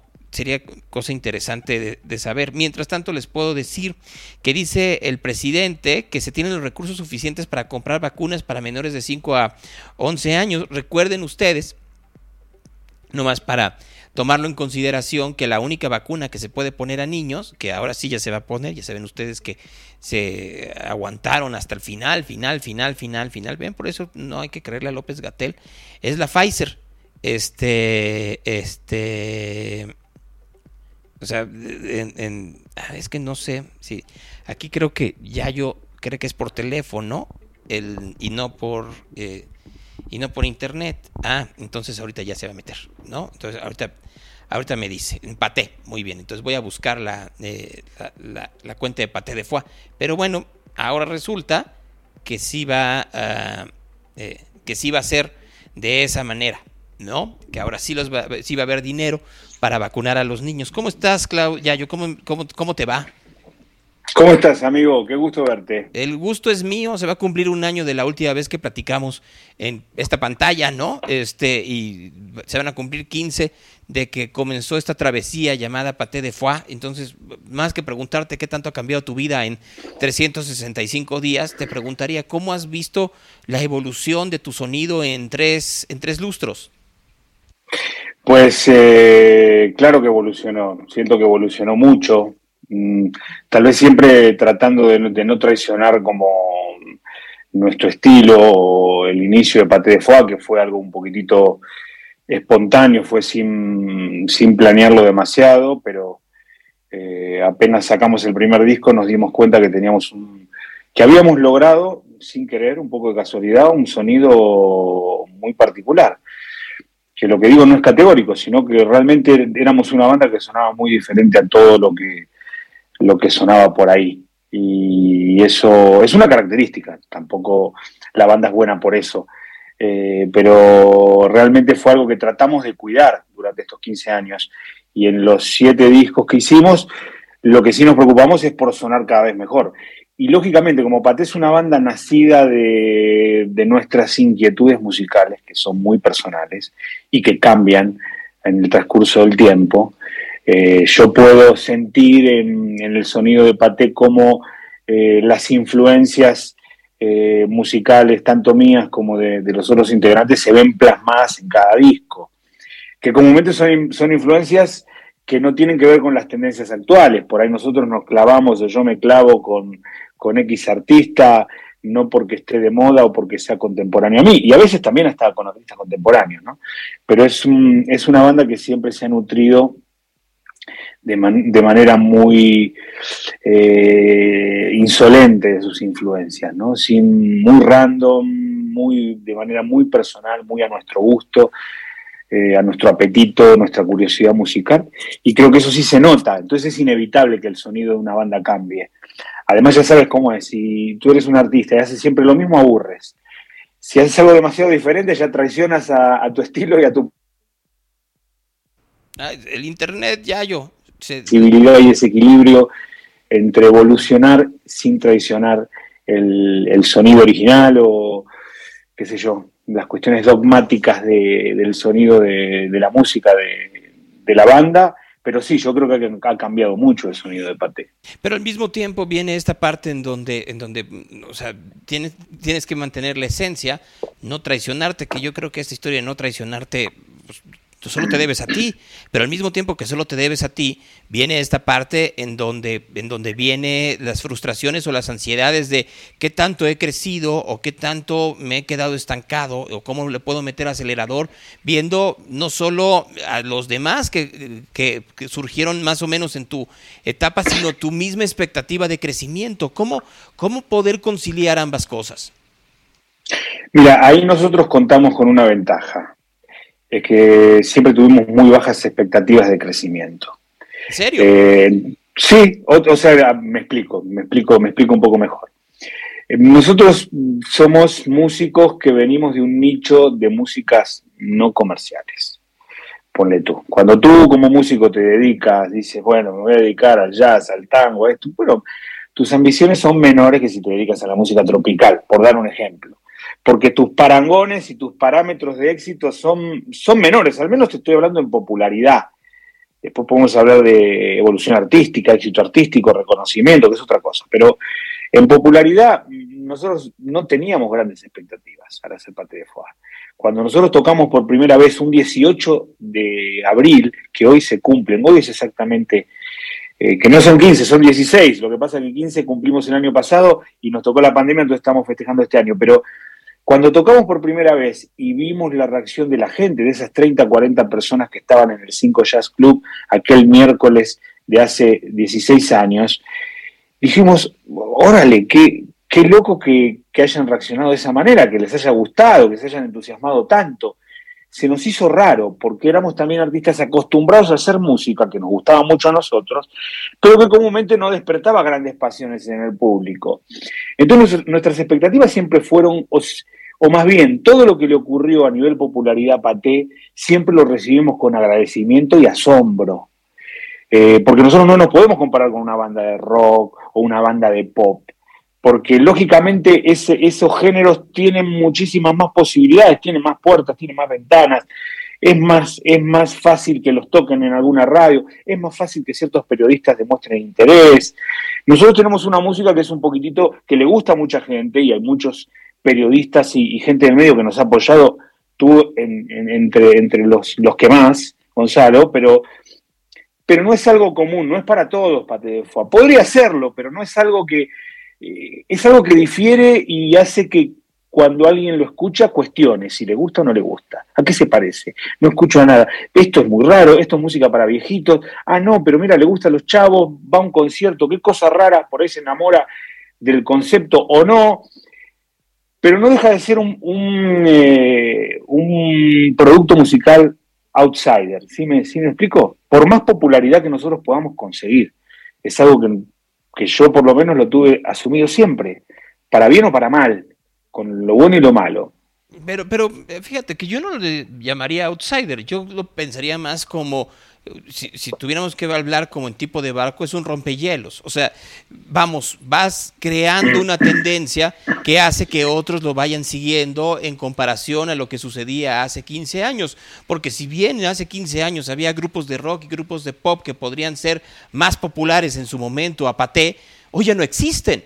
O sea, hoy fueron engullidos por la industria, hoy fueron aplastados por el reggaetón o por la música urbana o por la ausencia de lugares en donde pudieran eh, sostenerse, tanto radiofónicamente como en cuanto a audiencia que pudiera salir y pagar un boleto para tenerlos. Mientras que yo he visto que Paté pues ha tenido una evolución y una madurez que, que, que, que yo sé que la esperabas tú, Yayo, pero que otros grupos tal vez podrían señalar que eso es un, es, un caso perdido cuando el caso perdido fueron otros.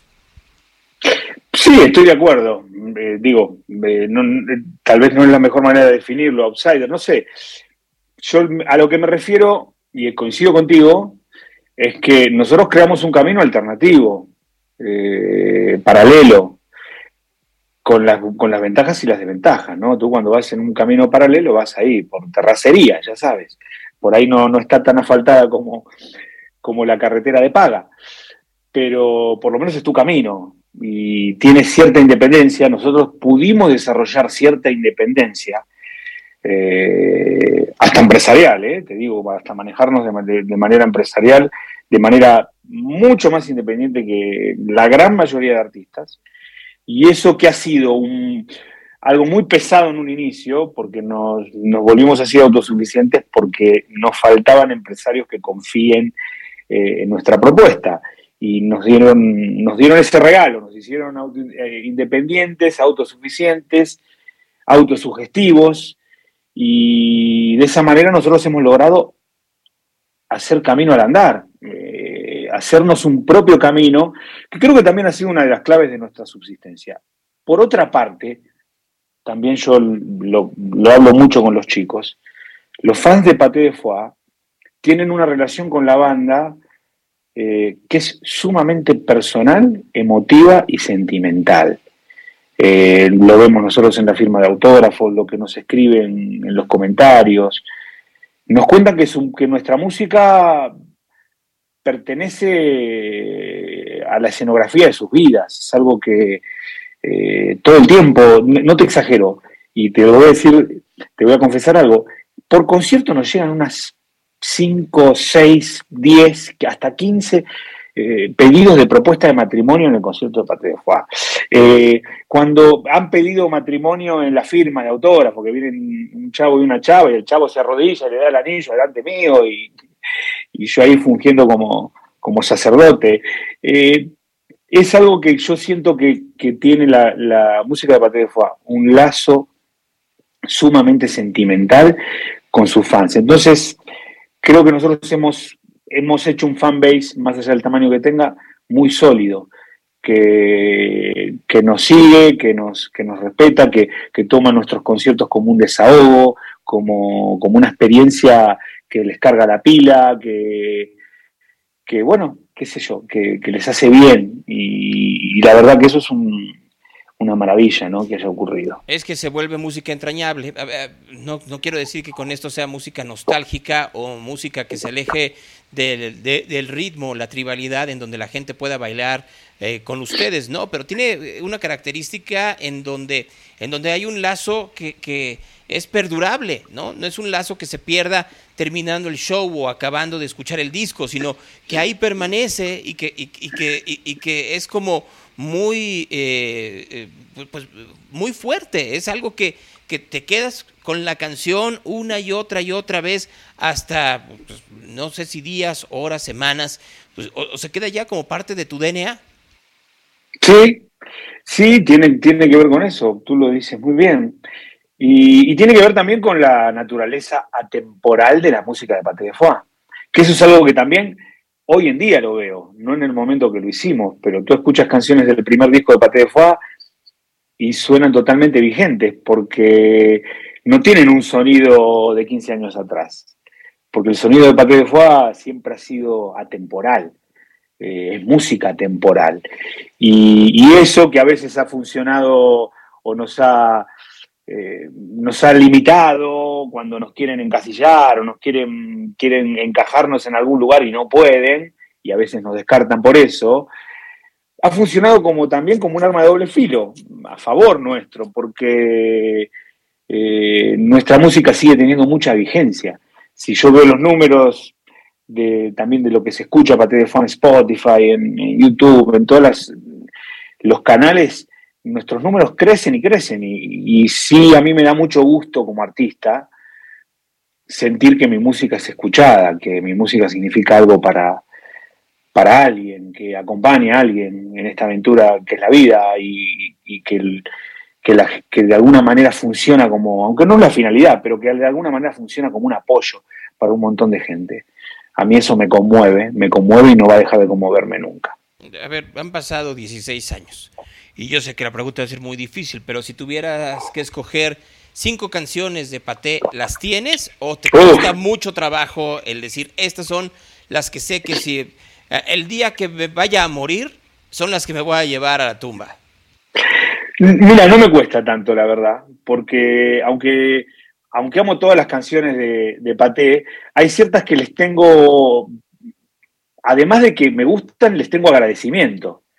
O sea, porque yo respeto mucho también el gusto del público. Entonces, esas canciones que el público ha, vuelto suyas y las ha vuelto entrañables, eh, son canciones que tien- tienen un lugarcito en mi corazón porque, porque les debo mucho a esas canciones, eh, porque nos ayudaron a construir esta carrera que tenemos.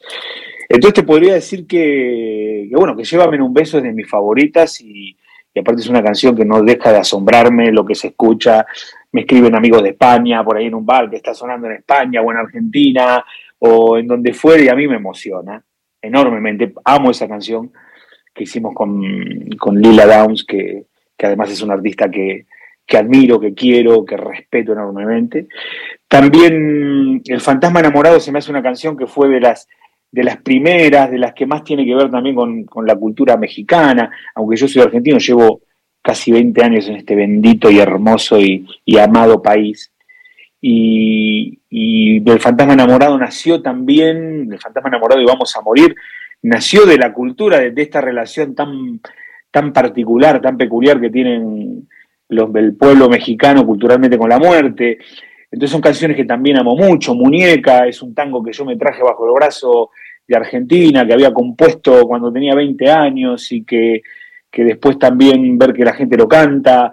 Son canciones que amo, que las tengo en un, en un lugarcito de mi corazón. Por mencionarte, ya te mencioné tres o cuatro, te voy a mencionar una quinta para no quedarte a deber, que va a ser seguramente... Eh, bueno, una de mis favoritas es una que va a salir dentro de poco, la verdad, que es una que se llama Quisiera ser, que la vamos a sacar ahora terminando el concierto, que es un adelanto del disco que estamos grabando en este momento, y, es una canción que, que me encanta, que creo que reúne todo lo que es Pate, poesía, eh, La Tempestad, mira, ahí me menciona, La Tempestad también es una canción que es de las más sentimentales de Pate y, y que siempre me conmueve cantarla o escucharla. Pero bueno, ahí ya te di cinco o seis. Me dice como siete, de hecho. Pero mira, creo, creo que al ser un grupo que lleva tanto tiempo, tan prolífico, pero al mismo tiempo que tiene esa relación tan cercana con la audiencia, siempre el saber qué es lo que te gusta y cuáles son las conexiones que, que, que, eh, que, guardas con las canciones y que se vuelven conexiones con la audiencia, siempre es bueno escudriñarlos. Y acabas de decir una que dices, la que viene, esa va a ser de mis favoritas. ¿Cómo, cómo pues no predecir, cómo planear el futuro de una banda a partir de esta idea de le estoy poniendo toda mi energía a una canción que tiene que convertirse en, si es entrañable para mí, lo tiene que ser para los demás? Yo siento que sí, que cuando hay una canción que es entrañable para mí, eh, por lo menos a un núcleo duro de los fans de Paté de Foie los va a conmover, porque, bueno, siento que hay ese tipo de conexión y me ha pasado con otras canciones que lanzamos, que yo siento que pueden funcionar muy bien y funcionan. Después si tiene un éxito más allá, si tiene un éxito más allá de nuestras fronteras eh, de admiradores, por llamarla de alguna manera, ya es algo en lo que no me meto, porque he tratado mil veces de, de, mm, de entender cómo funciona eso y no lo entiendo, y no lo entiende nadie. Si, si, si lo tuviera claro, bueno, el éxito sería muy fácil. Mm, y tampoco sé si importa. Vamos, claro que importa, no quiero, no, quiero ser hipócrita, pero no sé si debería importarme, por lo menos a la hora de hacer una canción. Cuando ya tengo la canción y, bueno, hago todo lo posible por difundirla y porque esa canción llegue a, la mayor cantidad de orejas posible, pero en el proceso de composición, producción, tenemos que siempre ser cuidadosos y, ser fieles a lo que nos gusta, a, nuestro gusto personal, a nuestra sensibilidad artística. Porque cuando uno se quiere meter y mete esa interferencia de querer gustar, está medio complicado, se nota. Las canciones y la música son una radiografía. Cuando, cuando se ven canciones que, o se escuchan canciones que no son sinceras, no son honestas, no sé si todo el público, pero mucho público lo nota. Yo por lo menos lo noto cuando escucho a un artista y suena honesto y otro que no. Eh, lo noto y a mí me gusta la música honesta. Siempre quise ser, hacer, ser un artista honesta, honesto y hacer música honesta. Entonces, es como que es algo que no trato de ver de reojo, vamos. Trato de ser inteligente, de tomar la mejor decisión, pero verlo de reojo. Eh, no, no todo es yo siento que la música de hoy en día, a raíz de cómo se escucha la música, está como demasiado presa de, ese éxito, ¿no? De tener que lanzar hits, hits, hits y hits. Y no sé si eso está bien, porque comúnmente también los sencillos de las bandas, a mí en particular, son los que menos me gustan de esos artistas. De todos los artistas que yo admiré en la vida, sus sencillos, bueno, me gustan, pero me gustan más otras canciones que son más profundas, más herméticas. Fíjate, ya yo escuchándote, es que viene, y creo que, vamos a coincidir en esto, ¿no? Pues claro, uno, uno busca la honestidad, pero luego uno voltea y dice, mira nada más esa persona tan ladrona, tan deshonesta, tan trácala, tan chafa, tan, tan, tan evidentemente corrompida por lo que está alrededor, y le va re bien, ¿no? O sea, y yo sé que al final de cuentas uno eh, lucha la, la pelea justa, pero al mismo tiempo piensa, ¿cómo evangelizar a la audiencia y a la sociedad de que sí se dé cuenta de que ese que está siendo tan exitoso hoy no, o sea, puede, puede tener muchas cualidades, pero la honestidad no es una de ellas. Pues mira, yo creo que van cada quien. No, no sé si una canción puede cambiar el mundo o un artista puede cambiar el mundo. Por ahí soy un poco pesimista. Eh, por ahí Lennon lo creía, pero yo no sé si lo creo. Lo que sí te puedo decir es que yo tiendo a, creer que el público que no es perezoso eh, busca la honestidad en los artistas. Y hay mucho público que no es perezoso. Y nosotros somos una muestra de eso. Eh, si no, nosotros no existiríamos.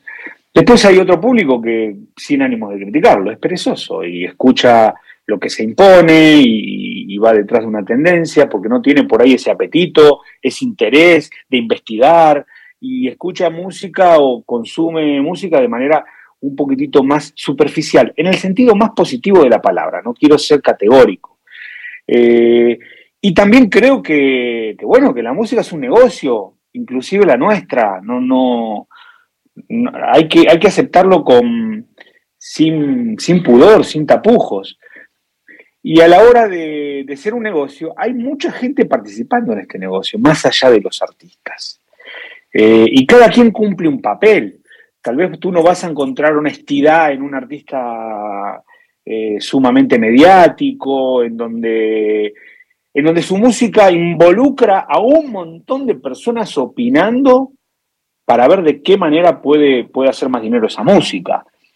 Eh, por ahí tú encuentras la música más honesta o más, o más sincera en estos artistas que, eh, que van por otros carriles, que buscan otro, otro tipo de, de expresión y, no está mal, yo siento que hay público para todo.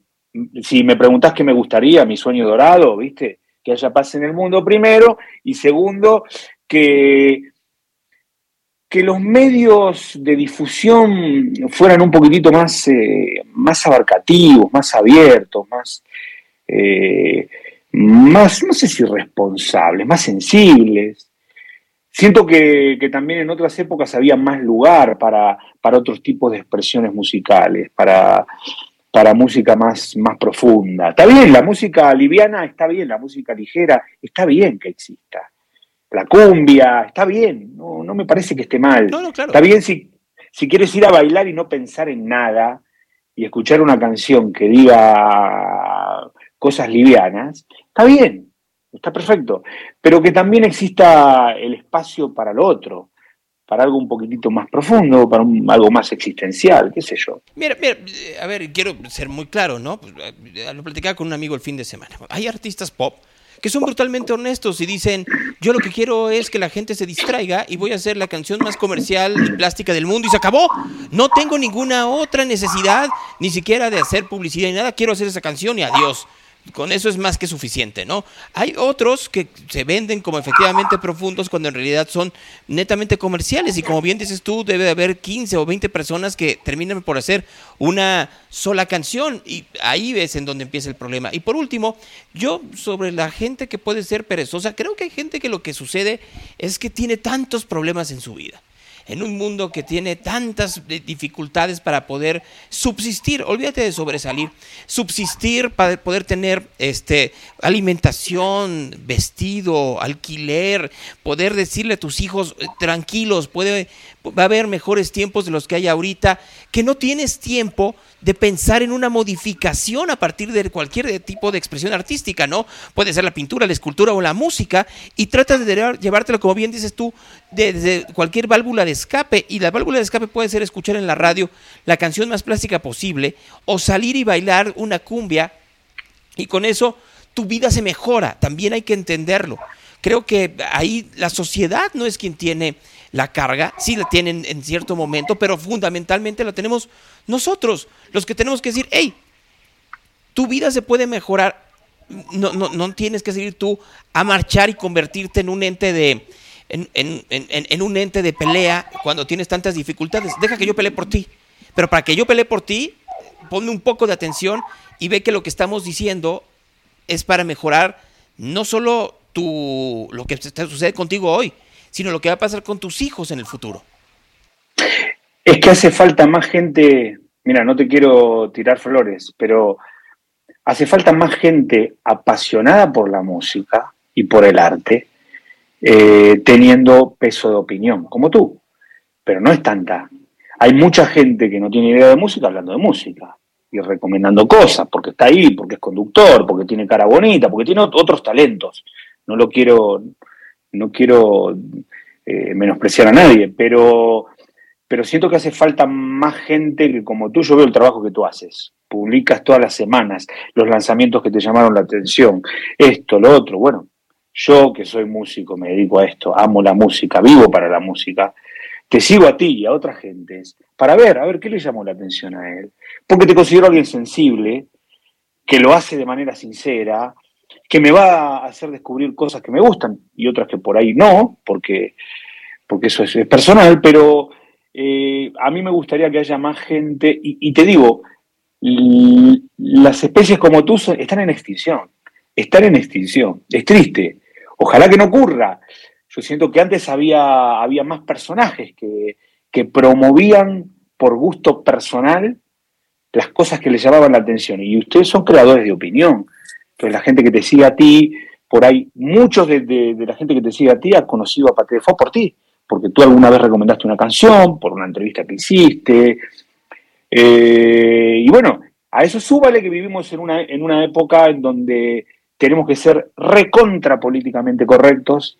Entonces hay poca gente también como tú que diga esto no me gusta, este artista es una basura, este me encanta que defina una posición. Y a mí eso me parece que está, que está bien, porque, porque le hace bien a, le hace bien a, todo mundo que haya alguien que defienda su forma de pensar, que aparte que se dedique a eso, a, a ejercitar su sensibilidad, a escuchar, a investigar. Digo, yo te conozco, nos hemos encontrado cuántas veces en un avión que te ibas a Nueva York un fin de semana a escuchar y a comprar discos. O sea, amigo, mis respetos, te lo digo de verdad. Siento que a eso me refiero con que, con que a veces eh, se me hace que, los medios mm, tendrían, que, tendrían que emplear más gente especializada. Viste que estamos en una época en donde todos hablamos de todo sin saber de nada. Y bueno, ojalá que eso cambie, ¿no? La opinología es peligrosa. Pues mira, eh, yo, yo, yo creo que, que yo lo veo al revés. O sea, yo veo que si es tan fácil llegar a tener una pantalla como esta para poder hablar de frivolidades, pues ¿por qué no utilizarla para hablar de lo que te gusta? Y en una de esas de lo que te gusta va a ser algo que tenga una comunión con los demás. Entonces, mira, los que nos están escuchando y viendo, debe haber gente que oh, creo que tiene que ser el mensaje pónganse a hacer música y pónganse a hablar de música. O sea, hablar de política es lo más sencillo del mundo. Siempre vas a encontrar a alguien que, que esté a favor o en contra de la persona a la cual sigues. Complicado es que hubiera alguien, por ejemplo, que hoy en día siga, ya estamos hablando de Argentina y de México, Alberto Fernández, o que siga a Macri, o que siga a, a Cristina, o que siga a Andrés Manuel, o que siga a los panistas o Movimiento Ciudadano y hable en contra de ellos.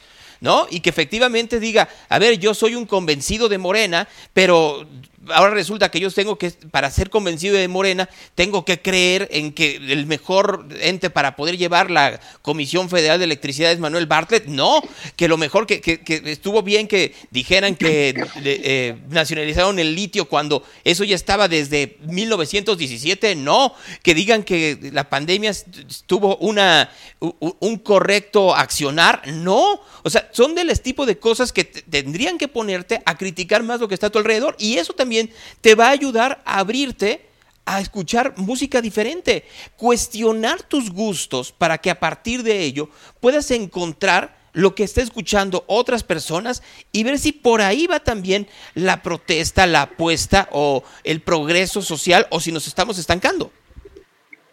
Sí, ¿qué te voy a decir?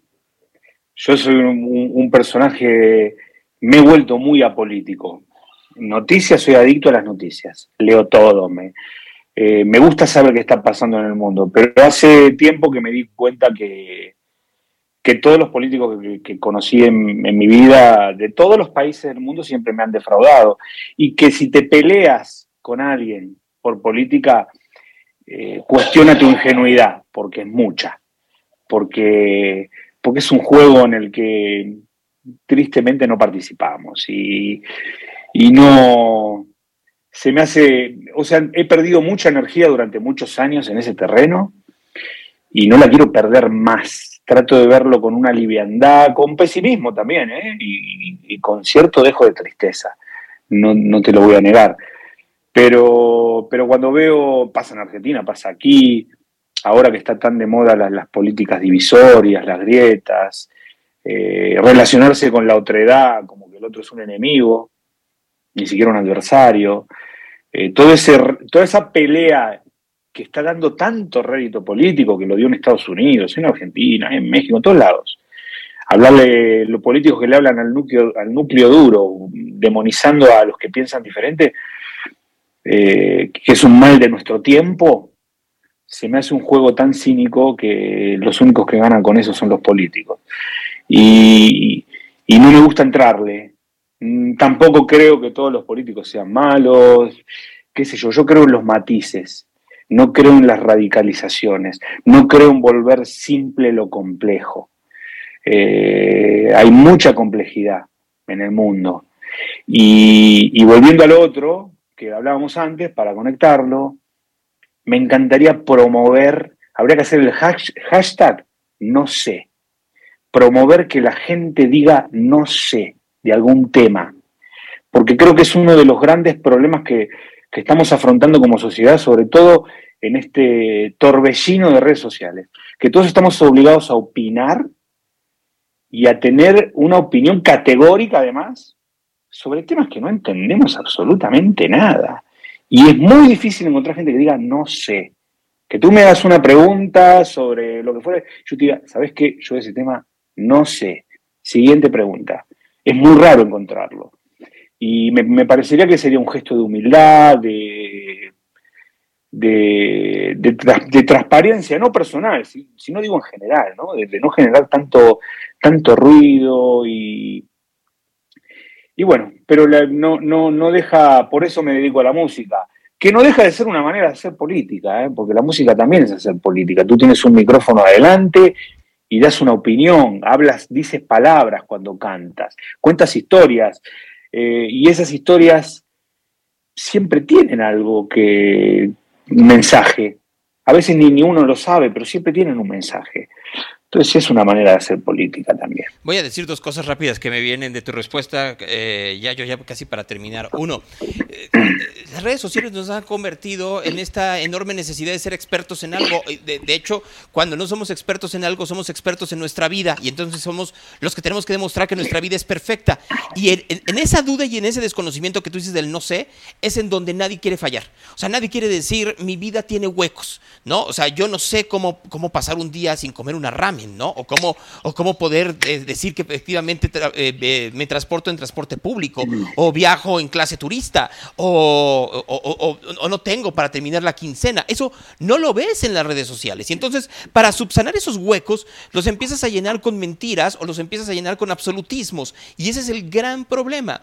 Y cuando tú eh, me hablas de que, de que haciendo música haces política, no, yo creo que cuando haces música tratas de llenar esos no sés a partir de la imaginación imaginación y el ingenio. O sea, puede ser que no sepas hacia dónde sea el mundo futuro, pero tienes la certeza de que con lo que tienes hoy puedes apoyar a la gente que está alrededor y que puedes divertirte un poco al respecto, ¿no? Y creo que eh, a partir de esas, esas respuestas desde la incertidumbre se va creando esta certeza de que estamos en una comunidad y que es la misma comunidad que te va a ir a ver el próximo, el próximo sábado ahí al Metropolitan. Totalmente, estoy, estoy muy de acuerdo contigo. Mira, las redes sociales son una herramienta tan poderosa, tan poderosa, que bueno, que tiene muchas, es una estrella de muchas puntas. Eh, no, yo qué te voy a decir, yo como artista soy un agradecido de las redes sociales. Yo no tendría la carrera que tengo si no fuera por las redes sociales. Nosotros comenzamos con Paté, con el extinto, voy a hablar de dinosaurios, pero MySpace, eh, que fue que nos, nos abrió la posibilidad de hacer conciertos, de convocar a nuestro público, y lo sigue siendo, sigue siendo una herramienta fundamental para promover nuestra música. Eh, tiene bemoles y sostenidos. Mm, yo siento que vivimos en una época en donde las redes sociales, vamos, pone, pone las opiniones al mismo, a la misma categoría. Pone la opinión de un premio Nobel, al igual que la de Pepito Pérez, que no sabe nada del asunto, las pone a la misma, al mismo, en el mismo nivel. Y, además encima está todo mundo prestando atención a eso, ¿no? Porque las empresas tienen un pánico a los haters. Si, me recién preguntaba alguien si nosotros tenemos haters. No tienen idea. No creo que haya artista que no haya tenido haters, pero yo he tenido haters por años. Y después empecé a entender que cuando tienes haters es un síntoma de que te está yendo bien. Es bueno que tener haters de alguna manera. Entonces ahora los agradezco cuando aparecen. Pero, pero siento que sí, que hay, que, que la música rellena, claro, la música consuela. ¿Por qué nos gustan las canciones tristes? Porque consuelan. ¿Por qué, por qué buscamos? ¿Por qué, por qué la música nos, nos cambia de estado de ánimo? ¿Por qué si estamos tristes la música nos sirve? Si estamos contentos la música nos sirve. Eh, si estamos estresados la música nos sirve. O sea, la música siempre es un, un bastión, ¿no? un refugio. La literatura también, las artes en general, pero estamos hablando de música en este momento. Eh, y, y sí, sí, nuestro público siempre, siempre está ahí dándole significado a lo que hacemos, ¿no? Y, es maravilloso, ¿qué te digo? Ya yo, pues el- nos vemos el sábado. ¿Todavía hay boletos ahí en el Metropolitan? Últimos, últimos, pero últimos. Queda- quedan algo como 200, así que hay que apurarse. Bueno, pues ojalá y sea sold out para el próximo sábado y ahí nos veremos. Siempre me da, me da mucho gusto el poder saludar y abrazar a alguien tan talentoso en múltiples, en múltiples estadios. Eh, y eso. Igualmente. Eh, y eso, fíjate que la semana pasada me encontré videos del 212 del 2014, cuando fuiste con Vamos a Morir, que fue un desastre la producción.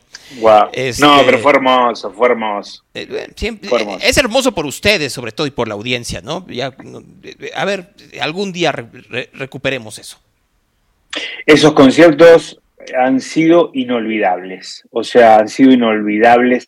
Recuerdo uno en particular que se retrasó muchísimo la, la producción y Ese tocamos sí. como dos horas, pero, pero a nosotros nos benefició porque tocamos en un horario eh, más relacionado con los headliners y la cantidad de público que había en la fiesta que se armó ha sido inolvidable y bueno, ¿qué te digo? Re- recuerdo esos conciertos con mucho cariño, se me hace que, que ojalá que recuperes ese espacio porque es necesario, porque era fantástico, era un disfrute total, una fiesta popular increíble, cultural, musical, en donde yo conocí artistas gracias a, a ese, a ese bendito festival y ojalá que regrese, ojalá que regrese porque se me hace una maravilla y la verdad que se extraña. Pues veremos qué se puede hacer. Yayo, te mando un gran abrazo. Bye amigo, gusto verte, bye bye. Gracias, es Yayo González de Paté de Foix. Se presenta este próximo, este próximo sábado, celebrando 15, ya 16 años, en el Teatro Metropolitan de la Ciudad de México. El Evangelio del Día.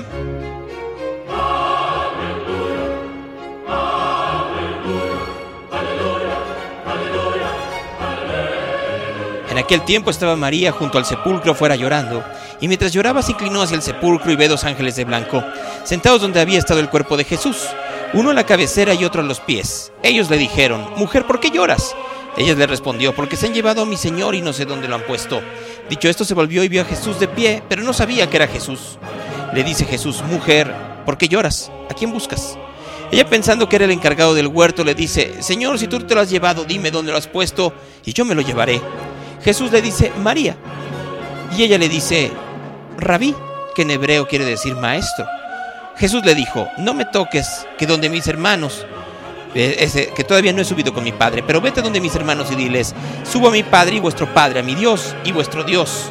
Fue María Magdalena y dijo a los discípulos que había visto al Señor y que le había dicho esas palabras. Esa es palabra de Dios.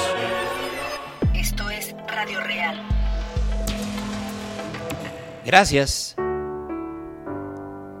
Mañana, de nueva cuenta, si Dios lo permite, a las 8.30. Mi nombre es Gonzalo Oliveros. Tengan un gran, gran martes. Esto se llama La Tempestad. Y sí, es paté de foie. Cuídense, por favor. Tengan un gran día. Adiós. como el sol de un amanecer, abrazando la oscuridad, aprendimos a renacer una y mil veces en soledad. No hay camino sin recorrer de mi pecho a tu corazón. Ojalá puedas entender que la distancia es una ilusión. Cuando el mundo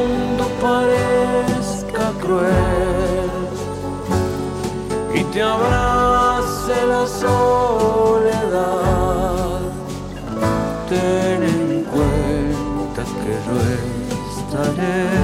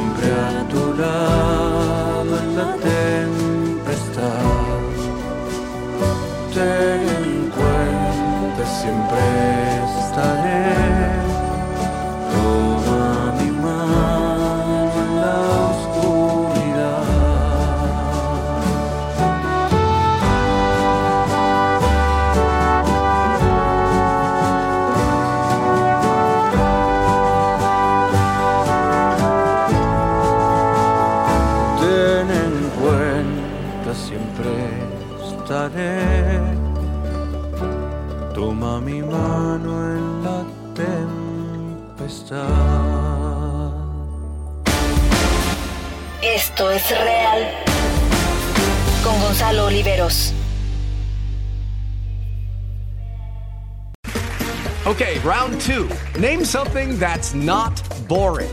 A laundry? Ooh, a book club. Computer solitaire, huh? Ah, sorry, we were looking for Chumba Casino. That's right. ChumbaCasino.com has over 100 casino style games. Join today and play for free for your chance to redeem some serious prizes.